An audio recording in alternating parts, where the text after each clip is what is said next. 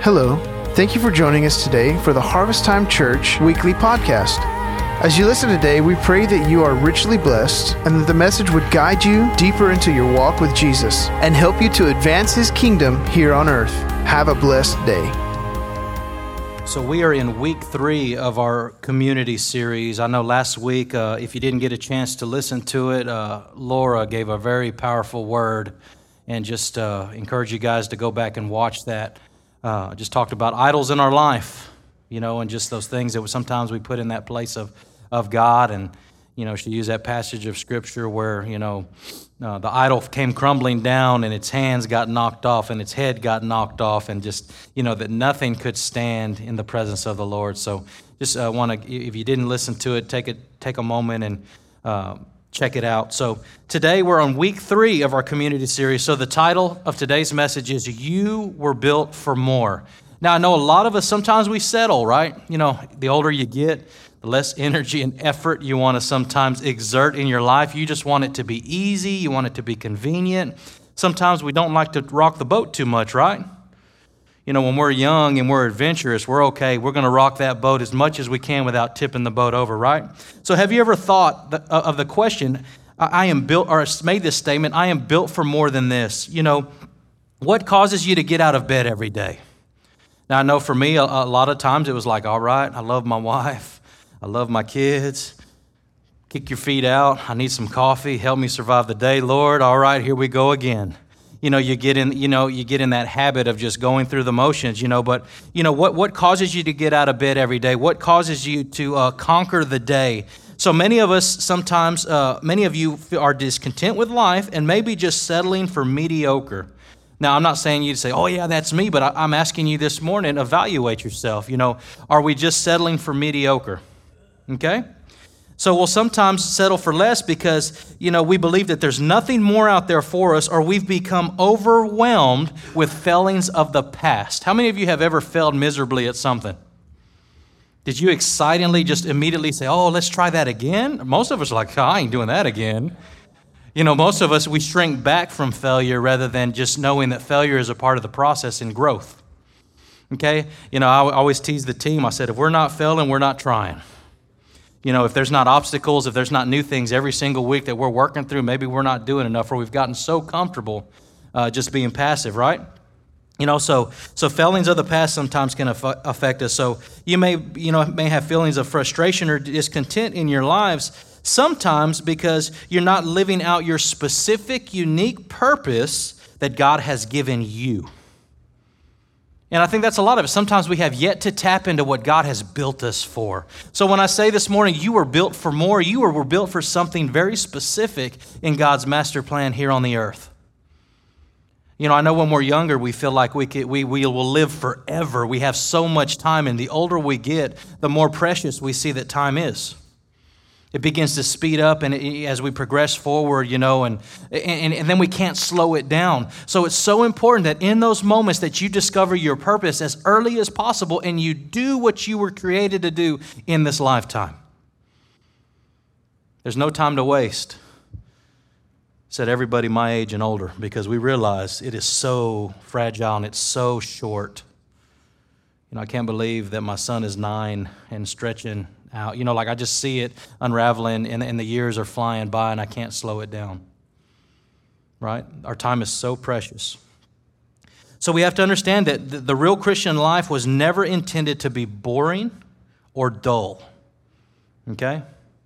So whoever believed that, that lie that said, oh, when you become a Christian, it's just going to be boring, you're not going to have fun, it's just going to be the worst decision ever, right? You know, we talked, about I remember growing up, that was always the thing. Like, man, Christians are boring. I was like, well, if you look at it from the wrong perspective, it's boring. But there's so many benefits to it. So, how many of you have ever heard of greyhound races? You've either seen them or you, have either went to a race or you've heard about the race. So, you know, if you've never seen one of those, these big, beautiful dogs, they chase after this, this bunny. So at launch, they're in, the, they're in their little chutes and then they open and then they take off and they chase it around the track in an effort to capture the, the, the bunny bot, right? So there's the story of this one time in this race, right prior to letting them loose, that the bunny bot exploded. So they begin to release the dogs, and immediately the dogs run out, but there is nothing to chase. So what happens immediately in that situation? You know, some one just stops, he sits down, he takes a nap. The other one freaks out, runs through a fence, and almost hurts himself. The other one start barking and howling and, and, looking at the spectators. You know, and I'm sure some of the some of the owners were running to get the dogs because there was mass confusion. Okay? So we have to realize that in this race, do you realize that none of these dogs finished the race? So what was the difference between them finishing the race? And not finishing the race, there was nothing to chase. When you remove the chase and you remove the pursuit of something great, very rarely will you ever accomplish all that God has called you to. We have to know the purpose for which we run. We have to have a purpose. If we remove uh, the, the, the, the thing that we are chasing after, we will very rarely, if ever, accomplish and fulfill the race. So we have to know what we are chasing or pursuing. The pursuit comes from our understanding of our purpose according to God's specific plan. So some of you say, No, I don't know what to do. I don't know what God has called me to do. I don't know what God has called me to be. Well, how much of the word have you read? Because there is so much, so much guidance as we as we flip through the pages of this word that gives us so much instruction into what God has called us to do and what God has called us to be. But sometimes we don't realize that that book was written specifically for you and I. It wasn't just for the preachers, it wasn't just for the teachers. So, the second most important thing in your life, besides receiving salvation, I believe, is that is, is knowing your purpose and living that out in your life. You have a purpose, but sometimes it's difficult to access it. You have to unlock it within you. So, God has gifted each one of us with special gifts to bless others, and to bring satisfaction to our lives. You know, so it's locked up in there, but we just have to release that out of us. By design, God had a specific plan. He gave you, he gave you gifts, He gave you abilities, He gave you a skill set to be effective in this life. But some of us don't realize that. Some of us may go way back and say, Well, well Pastor Noe, I was an accident. I wasn't even planned. My parents didn't want me, they didn't love me, they didn't teach me anything. Do you think that that totally removes God's still specific plan for your life? Or he still uses those awkward situations to still accomplish his perfect will and purpose in your life?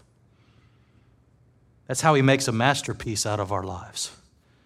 You know, there are some of us that look at that had the, you know, ideal, you know, growing up process of a of a mother and a father, and then you have some that with absent fathers, you, you have some, you know, maybe you lost your parents early where it wasn't ideal and it was difficult, it was hard. And we say, What do we do in that situation? Do we just give up? Do we just stop? Is it all over? But I believe that God begins to take up the slack and He meets those voids and He still calls us to purpose and potential every single time. Just because it's hard doesn't mean that it's impossible. But when there's those voids, we have to cling to, to the cross. We have to cling to, cling to God's plan for us. And we have to even be more intentional of the, what we chase and what we pursue. Because there will be things in our lives sometimes that the devil will want us to chase that waste all our time and waste all of our effort. You know, I was watching this other video, go back to that Greyhound story one time. It was another, I guess it was another one. So they took off running out of the chute. These actually ran for a while. They got about three quarters of the lap and they just kind of slowed down and they're like, what are we doing? So then they stop and one kind of looks this way, one, and then one turns and starts running the other way, and the other ones look and say, Oh, they're running that way. So they run the opposite direction. Just follow the leader of chaos. You know, nobody, nobody knew what was going on. But if we learn in what we are pursuing and what we are chasing, and we teach others to chase the same thing, we will begin to see the potential and calling of God fulfilled in many people's lives. It's not just about what I'm pursuing, but what are you pursuing? What has God called you to? As, if God has called me to pastor, then I need to pastor well. But if God hasn't called you to pastor a church, then you don't need to worry about pastoring a church well. But what is it that God has called you specifically to? The sooner you find that and you access that and you release that within you, the more you will be satisfied and plugged into exactly what God has for you. Because you were built for more. Ephesians 1:18 it says, "I pray also that the eyes of your heart may be enlightened in order that you may know the hope to which he has called you, the riches of his glorious inheritance for the saints. Ephesians 4 7, and then I'm going to look at verses 11 through 13. That's Ephesians 4 7, 11 through 13, it says, But to each one of us grace has been given as Christ apportioned it. So that word grace, that is a special gift or a specific purpose that God has given us. It is He who gave some to be apostles, some to be prophets, some to be evangelists, some to be pastors and teachers. In verse 12, to prepare God's people for the works of service so that the body of Christ may be built up until we reach the unity of the faith in the knowledge of the Son of God and become mature, attaining the whole measure of the fullness of Christ. If you're taking notes, write that verse down Ephesians 4 7 and then 11 through 13. And go back and read that and chew on that a little bit. It'll, it'll wreck your life. It will show you things in your life. Say, man, I didn't realize all that. That's God's heart towards us. You know, so lately I've been really evaluating the way our church does church. You know, how do why do we do what we do? Are, we, are what we're doing getting the results that we want? You guys probably hear that statement from my mouth all the time, but you know, the system we build is built to get certain results. But when we're not getting the results we want, we must look at the system in place. Okay? So I want to show you guys a quick little video clip. So when I was in Tennessee, they had this machine. It was a taffy machine, and I want to show you how this thing works uh, because I really think that it'll hit home with what I'm trying to talk about.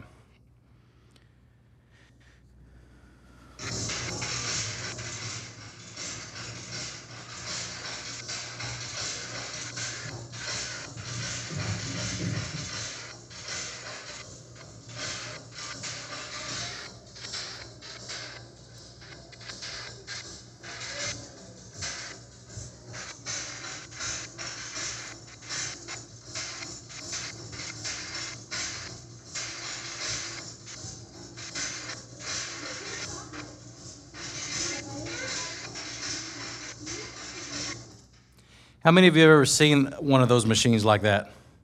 Who have never seen one of those machines? Man, then you've never been in the taffy place close to heaven. Man, I go, you know, but they have that machine there, and, and the most, I mean, I can sit there and watch it all day because it has been fine tuned to work perfectly. You know, I think what happens if you put something in wrong? You put the, so so what it's doing, it's pulling the taffy, it's rolling the taffy, it's cutting the taffy, it's sending it through a chute, it's wrapping it, twisting it, and then it throws it into your magic bucket of glory where it comes out ready to eat. I mean, whoever came up with the engineering is amazing. But you talk about something that has been built specifically by design to accomplish a specific purpose, and that's to make Pastor Noe super happy with fresh taffy right? You know, you just, but you see something by design that, you know, would it be cool if all of us were taffy machines? Well, no, but I thank God that somebody is one. Right, so, so we, look, we look at these different things, and this is a unique thing. You will not see, most of you in this room said you've never seen one. Just because you haven't seen it doesn't mean that it doesn't exist. But God is raising up gifts and talents and abilities in a specific purpose that might not fit the mold of anybody else. Yeah, he's called some to be preachers and pastors and evangelists and prophets and apostles, all of these things, but there are still specific things that God is calling us to be. Because each of us really, we were built for more. So the church is a system that's been established by God to cause the believers in Christ to thrive and to grow. Okay? So really, we know the church has been built around Sunday mornings, but what if there was more to the picture than just Sundays?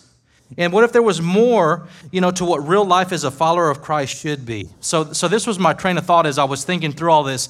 Then I had a thought. Okay, you guys just stick with me because we're going to go through this thing that God really unraveled to me and showed me as far as the church dynamic of what I believe God is, is modeling or wants the church to be modeled after.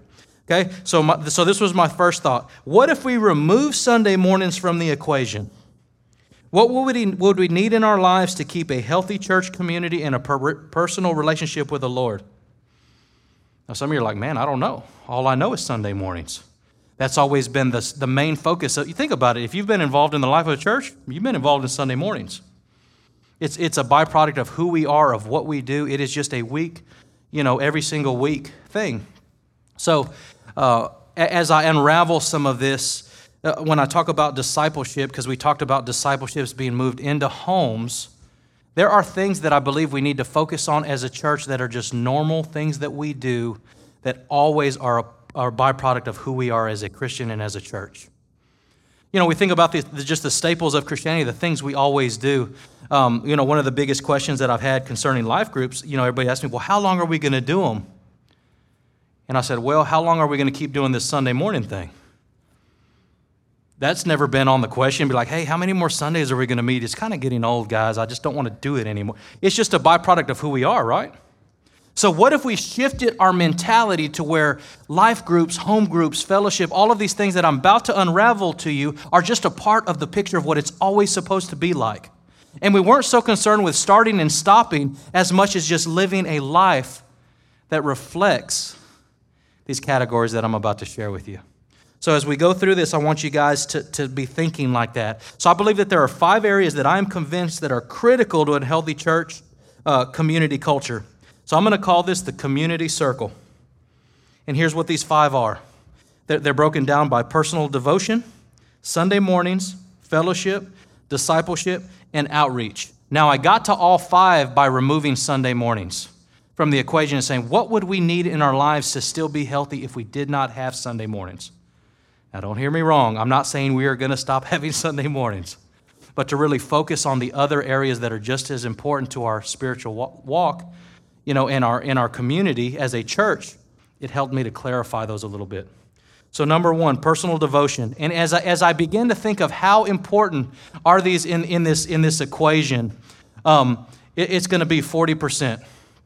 Elizabeth, can you fit to screen on all of those? I didn't realize that that bottom was going to be cut off. So that devotion is 40%. Now, some of you say, why is it 40% versus you'll see the other ones, they're 15% of the, of, the, of the pie chart. Without personal devotion, every single other area will fail. You realize that? You cannot come on a Sunday morning and expect that to meet all your needs if you don't have a personal relationship with the Lord throughout the week. So, as we look at this, what happens on Monday through Sunday affects Sunday mornings. Now, some of you are dying throughout the week, and we come back in and we, we put you back on life support and we pump you back to life, and then you go back out and you're dying again. You know, so, so as we look at this picture, personal devotion is super critical and super important. So, our personal devotion life is the most important part of our life. That if we don't have a strong devotional time with the Lord, every other part will suffer. 2 Timothy 1 6 through 7. It says, For this reason I remind you to fan the, the flame of the gift of God, which is in you through the laying on of my hands. For God did not give us a spirit of timidity or fear, but a spirit of power, of love, and self discipline. So here you see in this passage, it says that you fan into flame. It doesn't say let God do it or you know let, let the Holy Spirit do it or let the Sunday morning really pump you up and do and do it. It says that you do it. You fan into flame. You bring the wood, you fan the flame so that your relationship with the Lord will burn bright like a burning fire. It's up to you guys. You know, it's not even Pastor Noe being up here saying, all right, come on, you can do it. You know, like, you got to make that choice. I don't, I don't know if any of you, like my dog, I remember when he was little, little but big, and he did not want to walk. And if your dog at least weighs 50 pounds and he lays on the ground and you're trying to bring him with a leash, how well does that work? I mean, I can do it. I'll strangle him, right? I can do it, but how much better is it if that dog decides to get up and walk? Because that's how it's supposed to work. You got to decide to walk and move forward. Don't make me as a pastor grab you and say, Morgan, come here and help him. We're dragging you because you don't want to move. You don't want to put effort and time into your personal devotion, devotion time with the Lord. This area is the most critical in your life. James 4 8, it says, Come near to God and he will come near to you. Now, some of us like that scripture, and you hear me say it often, but what is the, what's the prerequisite of that passage? The passage starts off with your response in initiating the pursuit relationship with God, but God is waiting on you to move. He says, You draw near to me, then I will draw near to you. It doesn't say sit there on the couch, hang out, get, get your bag of potato chips, and I'm going to come meet with you. No, it says you make the pursuit. You get up, you move your feet, you put the work in, and then God will meet you where you're at. So personal devotion, you know, and I'm not doing this, I'm not saying these things to be mean. I'm just shake, I'm trying to shake you up a little bit this morning. Because if your per- personal devotion time with the Lord is not strong, it's going to affect area, every area of your life. It's going to affect your Sunday mornings. I know as a pastor and being a worship leader and things like that, I'm just going to be real and honest with you for a minute. I feel like there's times where the worship team grabs a hold of that leash and we're dragging people because they're not ready. They haven't had a week that has been saturated by the presence of God. But that's not our responsibility. Why do, we, why do we take that upon ourselves sometimes to do that? Because I think we've gotten in a place of, in culture where we survive on Sunday mornings, but we don't, we don't survive and we don't thrive by all of these other areas. So that's why I think all of these other parts of this pie are really, really important. Okay? So we don't replace personal devotion for Sunday morning services either. Okay? So uh, we do meet with God, and, exp- and we should be experiencing His powerful presence on Sunday mornings, but we should be experiencing His powerful presence in our lives every single day. All right, so think about it. Personal devotion time, you know, let's, let's use the comparison of eating. I was talking to Grace. We, we went camping this week, and we were sitting there, and I know she didn't want to listen to me, but I was like, hey, do you want to listen to Daddy go through his message? You know, because I, I notice when I say it out loud, I, I hear the stuff that sounds dumb or doesn't work together, or I fix it real quick, right? She's like, yeah, Daddy. And I was like, she doesn't want to listen, but she's going to listen. So I, so I got to this point, and I asked her, I said, if you're a normal person, you know, how often do you eat? What do you think she says? Every day, Daddy. Even my daughter knows you should eat every single day. You know, so what if you only ate once a week? You know, how hungry would you actually be at the end of that week? Now, I know we just came out of a season of fasting and different things like that. And if you fasted all week, man, thank God for God's grace in your life. Right? It's a difficult thing when we begin to starve our bodies. But what would happen, you know, if we did this on a regular basis? I'm not talking just a season of fasting, but I'm talking a lifestyle of starving yourself.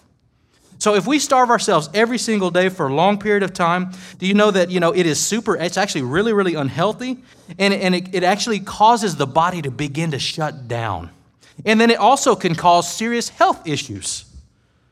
It's that serious. So what, what if we l- use this illustration and we think about it? What if we would if we if we wouldn't starve ourselves and we wouldn't nourish ourselves instead? So, if we starve ourselves from our personal devotion time, do you know that if you do that long term, it will cause spiritual death? Just like physical death, it would cause spiritual death in your life. So, this isn't just a Sunday thing, but this is a daily thing. Let's look at, let's look at Sunday mornings real quick because that is a part of the chart. Sunday mornings, 15%. So, when I talk about Sunday mornings, we are specifically talking about our weekly corporate gathering of all the saints, the people of God, when we come together, all of us. Okay? Um, so, you know, if you've been a part of, of, of, church for long enough, you know Sunday mornings are a big thing. It is what we do. Every church has a corporate gathering that I know of. I mean, there may be some that have a little bit of exceptions to the rule or something like that, but most churches that I know or I have ever been a part of, have a Sunday morning gathering, right? But it is a huge part of the Christian life. So Sunday mornings are, are, are about our devotion to the teaching and to fellowship. So Acts 2, 42 through 44, and then we'll look at verse 46 also. That's Acts 2, 42 through 44, and then verse 46. It says, They devoted themselves to the apostles' teaching and to the fellowship, the breaking of bread, and to prayer. Verse 43 Everyone was filled with awe, and many wonders and miraculous signs were done by the apostles. Verse 44 All the believers were together and had everything in common. Every day they continued to meet together in the temple courts. So that's the scriptural model saying, hey, why is this biblical? Why should we meet? There you go. They met often, they met together, they met weekly, they, they, they continued to meet together. Okay? So perhaps Sundays, you know, uh, are, are replacing some of the other areas in our lives that we so desperately need in our lives to thrive as believers in Christ. So, the other categories, when we look at it, it's fellowship, it's our personal devotion, it's discipleship, and it's outreach. Okay, I'm going to continue to unpack those as we move forward. So, we can't let Sundays be the only time during the week that we focus on the Lord and unite together as the family of God. So, how do we focus on how we're doing? What does your life look like Monday through Saturday? You know, what type of spiritual things are you doing? What type of things are you investing your time in? You know, but, you know, some of us say, well, brother, I'm working 80 hours a week. And, well, if God has, off, uh, you know, called you to do that job, there still has to be a balance that He sees where you can still have time for Him. Would he have blessed you with that job? A job that would totally override your whole life and you wouldn't have time for him or fellowship or community or your family? You think he would ask you and give you a blessing that would replace that thing? Now, if some of you believe that those jobs are gifts from God, you need to make sure you're very strict and disciplined with how you manage your time. That means maybe getting up early. Maybe that means going to bed earlier. It means when you get home, spend time with your family. You know, let's not just let's just not cover it all and say, "Oh, I've been working all day. Ah, leave me alone." Get out of my, you know, close the door, kick your shoes off. You know, been there, done that. Right? We need we need to have that engagement. We need to have that big picture mentality. Okay. So we can't let Sundays be the only time during the week that we focus on the Lord. Okay? There has to be more to the Christian life than just Sundays. Like I said, this is the train of thought that got me all to where we are today. Okay? So Sunday mornings. So we know what Sunday mornings are. We live Sunday mornings, right? I'm not going to talk about that anymore. Okay, we're good? So let's put Sunday mornings over here. So let's keep looking. So we looked at personal devotion. Now we're going to look at fellowship. Okay, so I want to make sure that you are aware that we are a fellowshipping church. We know how to fellowship. If we say we're getting together and we have food, we can't keep people away. That's the, gold, that's the golden formula. And then I found out this last time if you have volleyball and you have kickball and you have sports, oh, you just up the ante. We will be there. We don't care if it's raining or we're running through the water. We will play volleyball. Right? So, so we, we, are, we are a church that does a good job fellowshipping. But when I talk about this 15%, remember, I don't want to focus on Sundays. I want to take that out of the equation. So, what else would I take out of the equation? The things that the church put on. So, like that Memorial Day celebration where a lot of you are a part of, let's take that out of the equation. You can't, you can't use that as your fellowship 15%. That's something the church is doing, that's something we're being intentional about. So, this fellowship that I'm talking about is outside of the Sunday mornings or the church driven functions, right? Now, now, some of that is going to overlap when we talk about life groups, different things like that, but you know, we can't allow fellowship, the fellowship that we experience on Sundays or events that the church schedules to replace the fellowship that God desires us to have outside the church with other members in the body of Christ. Some of us don't have any relationship outside the four walls of the church. We come together and we're like, oh man, so good to be around you, man. I just love you. Man, I wish we could spend more time together. And then, see you next Sunday. Do we really mean that and are we pursuing that? to have continual fellowship as we go forward? Or do we just starve ourselves of that fellowship until Sundays again? So, how much fellowship are you being part of with other members of the church during Monday through Saturday? Now, I think some of you are doing well. I think some of you are being intentional about getting together, hanging out with each other, you know, spending life together. But I think some of us are doing a poor job, and we need to, we need to get better at that. You know, some of us are truly starving for true, deep, and close fellowship with others. But we were built for relationship, and the deep, intimate relationship that God desires for us all to experience is often found outside the church walls. Now, the Sunday morning is still important. I want to make sure you hear me. Don't say, I ain't going to go to church on Sundays. I'm going to hang out with church family on the, during the week. That's what Pastor Noe said. It's not what I said. Right? So don't trade one for the other. You need both. You need Sundays and you need fellowship throughout the week. Okay, so 15% got to have some fellowship involved in there. Next category, discipleship, you need a 15%. Okay? So Matthew 28 19, this is what, what Jesus said. He says, Then Jesus came to them and said, All authority in heaven and earth has been given to me. Verse 19, Therefore go and make disciples of all nations, baptizing them in the name of the Father and of the Son and the Holy Spirit, and teaching them to obey everything I have commanded you. So, when we say the definition of discipleship, just so we can kind of be all on the same playing field when we say the word disciple. So, a disciple is a person who continues in God's word until they experience freedom. Well, how long I got to be a disciple? Until you experience freedom. Some get it a little quicker, some get it a little later, but it, it's effective if we stick with it long enough. Okay, so discipleship is not just a suggestion, but it was a commission and a command. So that's why, as a pastor, I'm taking it so personal because I said, Are we a church that, that is growing and raising up disciples? You know, me and the elders met and we talked about it, and we felt like we were not doing as good of a job as we needed to be with discipleship. You know, I know when I first took over, that was one of the things that I was really working towards, was really growing mature Christians, that there would be growth, that people would be maturing that we wouldn't have a church full of spiritual infants. Because I don't think that's God's best for the church. Now, is there always going to be infants among us? Absolutely. But what the heck good is it? I mean, you, if you, how many of you have served in the nursery? Okay. How is it when you got a lot of little ones that can't talk, they can't speak, and all they and they and they had a, they didn't get good sleep, so they got a bad attitude also. Just fumbling around each other. Somebody takes something from them, they get mad, they bite them, they scratch. I mean, it's just it's just crazy. So I, I'm always super glad when there's not a ton of them, all that same age group. It's utter chaos, right? What if the church looked like that? You'd be like, well, that would, I wouldn't want to be at that church. I wouldn't want to pastor that church. You know, we, so, but there, there's that process of where babies are going to be a part of a healthy evolution, guys. But we can't let them remain infants forever. So when we talk about spiritually, I think, you know, a, a, a good biblical model and a system that is working efficiently is that we take those infants, those babies, and they grow on to adolescence and adulthood, and they become great, mighty men and women of God. That's my heart in this whole process, right? But discipleship has to be intentional, but it was a commission and a command. Jesus said, Go and make, not well if you want or if it's convenient. He said, Go and make. He said, Put the work in, do whatever it takes. So, what was he, what was he telling them? He, was, he said, You know, uh, he, said, You know, teaching them everything that I have commanded you. Well, that takes a long time, guys. To explain to them everything that I've commanded. Now, Jesus made it simple for us, and He said, I'm going to take all of the law and I'm going to punch it into two things loving God and loving people. Well, Pastor Noe, is this biblical? Was it loving God and loving people? Well, no. Well, then it's probably not biblical. Right? We got to look at it in that light. He simplified it. But what's the, what's the nugget there? True love.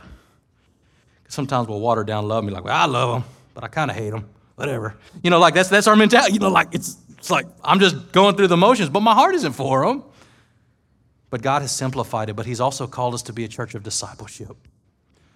I, want to I wanna be a church that raises up people where we're training up preachers and teachers and, and mighty men and women of God. You know, I said this would be the coolest thing if we had such a good system to where people we were raising up pastors and teachers in the house and you know when people would show up they'd scratch their head and say well who the heck is the pastor here because all of the giftings and callings within you are being cultivated and you are being released in what God has called you to be. Now, will I be involved? Yes. You know, I'm not just saying I, my, my job is like, you know, sit there and say, oh, it's an easy job now because it, it's, it's seeing the big picture. It's cultivating the results we want in the life and the body of Christ. But it takes work. It says, make disciples. If we just sit here and we passively do nothing, we will receive and accomplish nothing. But if we put our hands to the plow, perhaps we can cultivate some pretty cool stuff. Amen.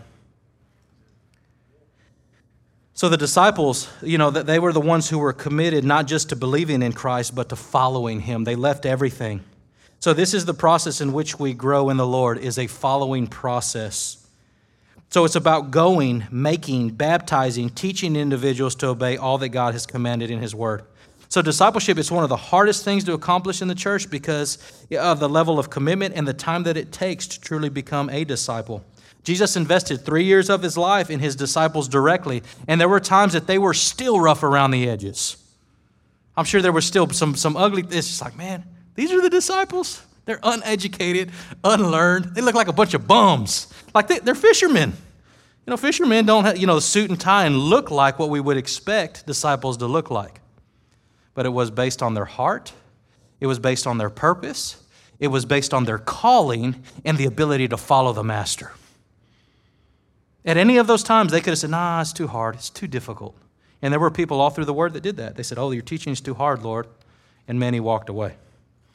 So discipleship has to be a part of that. So as a church, we're modeling how, how we are doing, do, doing this. So our goal is to achieve this through life groups doing, doing ministry in homes. You know, so we're moving in the home so we can truly challenge each other to be all that God has called us to be. Sometimes when it's a big group, it's not like that easy to be transparent and real or to talk about specific things.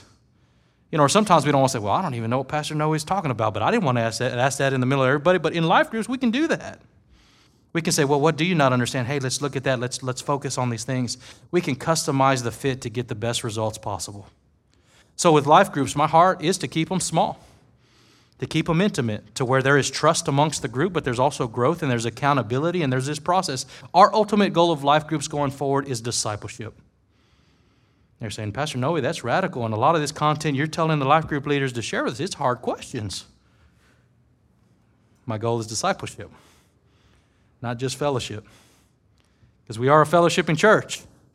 And I know in the past, sometimes we've stayed on that fringe of just having fellowship and not accomplishing discipleship. But, but in all of these, if you look at, if you look at this, this uh, pie chart as, as we go through it, all of these things intertwine. Personal discipleship is going to is gonna affect your discipleship walk. You can't just show up in life groups and be like, all right, I'm ready to be a disciple. It's a good thing I went to church Sunday because that's all I did this week. No, come on. Like everything has to fit together from fellowship to Sunday mornings to discipleship. Okay? So, so meeting in homes fosters intimacy, family, and community by God's design and offers the opportunity to be less formal and more real. I'm going to read that one more time. Meeting in homes fosters intimacy, family, and community by God's design and offers the opportunity to be less formal and more real. Okay? So our goal and our hope is that, that this is where discipleship will happen. Okay, next, next part 15% outreach. Now, you've heard me talking about this a lot lately outreach. What are we doing outside the four walls of the church? How can we be involved in the community? So, I believe that outreach uh, is done by, by, by doing things outside the four walls of the church. So, we started to stream our services, which is definitely a part of the church's goal to impact those outside the church. But I think the best way to explain outreach in a nutshell is meeting a practical need and sharing the love of God in a tangible way that people know they are loved and important to God.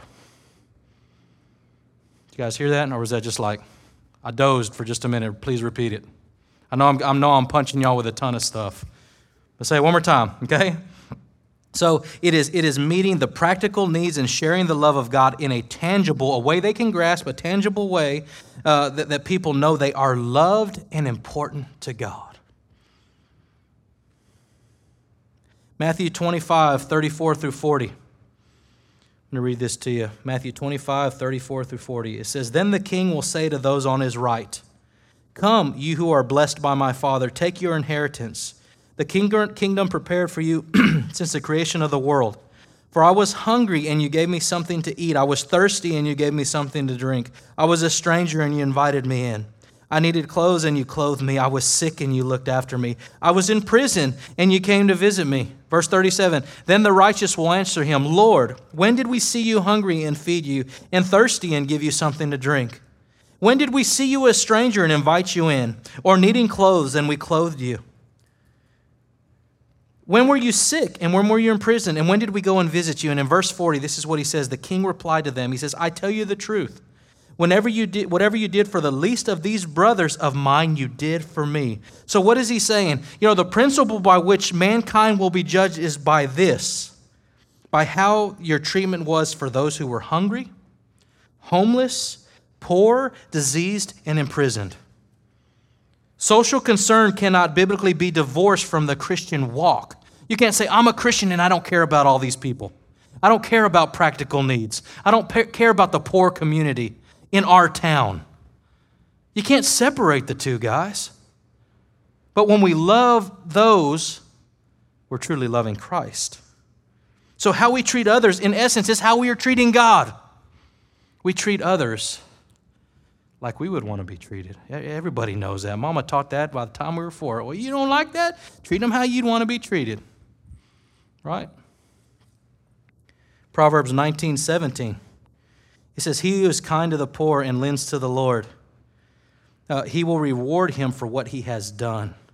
So, outreach, guys, should be a product of our relationship with the Lord. We should love others because, because God loves them, and I love those whom God loves. That should be a byproduct. You know, what, what's, the, what's the greatest byproduct of a transformed life or somebody who has given their life to the Lord? Hope they start loving people. Now, that doesn't mean we agree with everybody's how they, that, that doesn't mean that we justify sin, but we begin to love people. And we see people as a lost soul in need of saving. rather than just the sin that we have all become. Got to allow God to be involved in that process.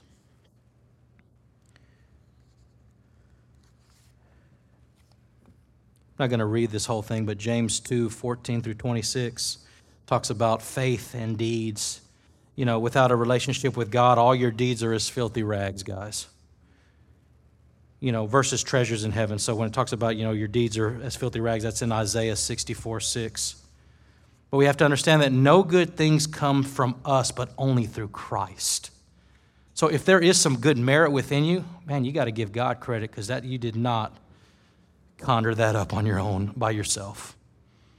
We are all as filthy rags apart from the grace of God changing our life. So perhaps this morning you were built for more and you've settled for less.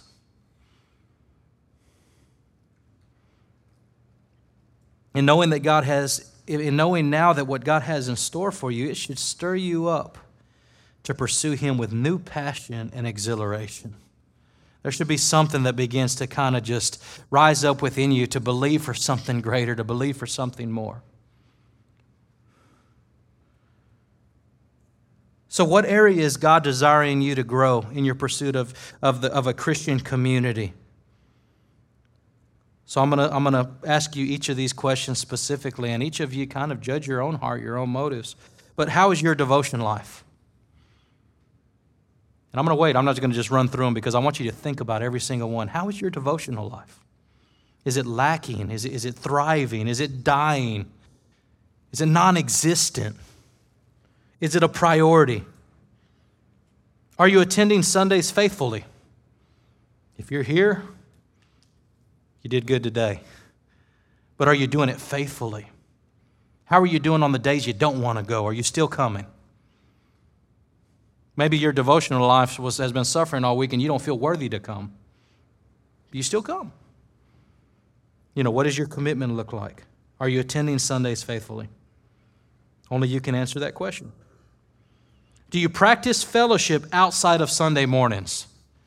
Now, some of us can answer that pretty quick, the raw reality of it. Some are like, yeah, or I'd like to, but I don't. I wish I could, but I don't. Like, I mean, it's, it's, it's, it's, it's pretty straightforward. Either you do or you don't. Good intentions don't really mean anything here. Are you doing it or are you not? Because I'd love to meet with everybody every week, all the time, and, but is that, am I doing? No. What am I doing throughout the week to pursue that fellowship with other believers outside of Sunday mornings? Next question Have you ever thought about being discipled or discipling others? Or have you never thought about that? You know, I mean, I, know we don't always talk about discipleship. I know we don't always talk about, hey, find someone to disciple or find somebody to disciple you. I mean, the word disciple is just like an old word. Like, this is just not a normal, like, some of us call, the, use the word mentoring or, you know, you know, give me some guidance, whatever word you want to replace that with. But discipleship is not, you know, it's becoming more like Christ. And so, have you ever thought about being discipled or discipling others? Is outreach something that you are pursuing to practice on a regular basis? You know, is that something, are we outreach minded? Are we looking for opportunities to be involved in the community? Are we just so nearsighted that we just focus on me, myself, and I? my fellowship, my church, my things? Are we, are we being any impact to the kingdom? Maybe yes, maybe no.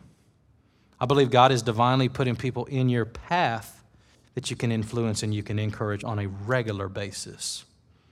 But to those who are nearsighted and are not looking for that opportunity for outreach, we're going to miss those things.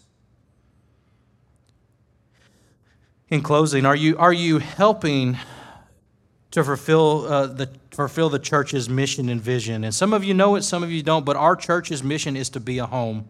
You know, to, to, be, to, to, have, to have a heart of a servant, to be open, opened arms, to have, to, be, to have a mission in mind.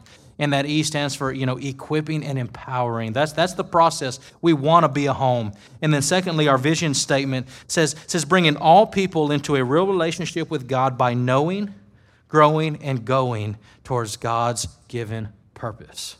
I've said that more than once. When we look at that process, that knowing, growing, and going, that going is, to me, is the pinnacle of discipleship. You have now become a disciple and you are now going to do all that God has called you to. It's a progression.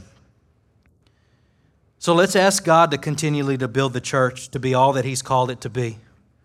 As we focus on devotion, Sunday services, fellowship, discipleship, and outreach. You guys stand with me and we'll get out of here.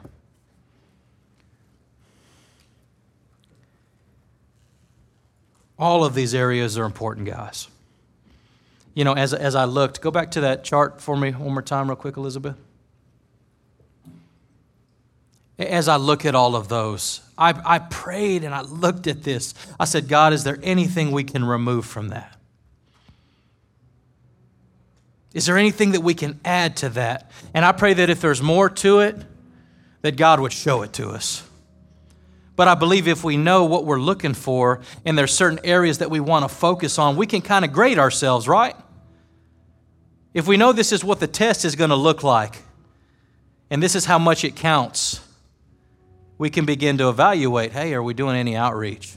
Well, no, minus 15% of our grade.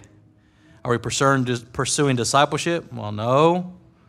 So that's already 30 away. And you're almost failing now if you just take those two out of there, right? Fellowship, Sunday services, and personal devotion. When we look at those, now some my, my wife said we should add prayer in there. I said, listen, baby, prayer is saturated through all of that. I shouldn't have to say we need to do prayer too. Prayer should be a part of our devotion life. Prayer should be a part of our Sunday mornings. Prayer should be happening in our fellowship, in our life groups. Prayer should be happening, you know, in our outreach projects that we do outside the four. I mean, it's going to be all through it. So I said, it doesn't need its case. It's going to be woven through all of that. So I really believe that everything points back to these five things. And if we can really focus on all five of these and build a church that focuses on all of these, I really believe that we will be doing all that God has asked us to do. You asked me, Are you sure? I said, Nope, but I feel that's where the Lord's leading us. Is it a season? I don't know. Is it a complete transformation of how we do church? Possibly. I believe that God shows us the pillars of the house that need to be established before we start building. And I believe that this just gives us a little bit of clarity in the direction we're going. Are there a few of these that point out to you specifically, like, yeah, I need a little bit more of that in my life? Or, hey, I've never even thought about that? I believe some in this room have really taken the bait that you are thriving and surviving by Sunday mornings alone, and you're not having a personal discipleship or a personal devotion time with the Lord throughout the week. And God, by His Spirit, He says, I want to change that in your life. I want you to be thriving in every single one of these areas so that you can be in this life all that I've called you to be. When we ask the question, is there really more to this? Absolutely. You were built for more. And God is saying, hey, come follow me. I'll accomplish great things among you. I'll do things in your life that you never would think would happen. I will call you to accomplish things that maybe your parents or your friends said, oh, you're not going to come, you're not going to amount to any good. But that was the voice of the enemy speaking over your life, not the voice of the Lord, declaring mighty and great things over you. Amen. So, Father, I thank you for each one in this house this morning, Lord. Father God, I ask that you would cause us to be all that you've called us to be. Father, I know that you set a high standard for us. Father, but you've called us to lead and not to be passive. So, Father, I pray as we take it very serious with those things that you show us, Father, that we would each individually commit to you in a new, fresh way. Father, I thank you for church community because, Father, that is the tool that you have given us to allow us to be all that you've called us to be. Father, continue to open our eyes to see the church as you see it. Father, if we ever get off the mark and we start building something that is contrary to your heart, Father, please quickly bring correction and show us what we need to do to be all that you've called us to be as the body of Christ.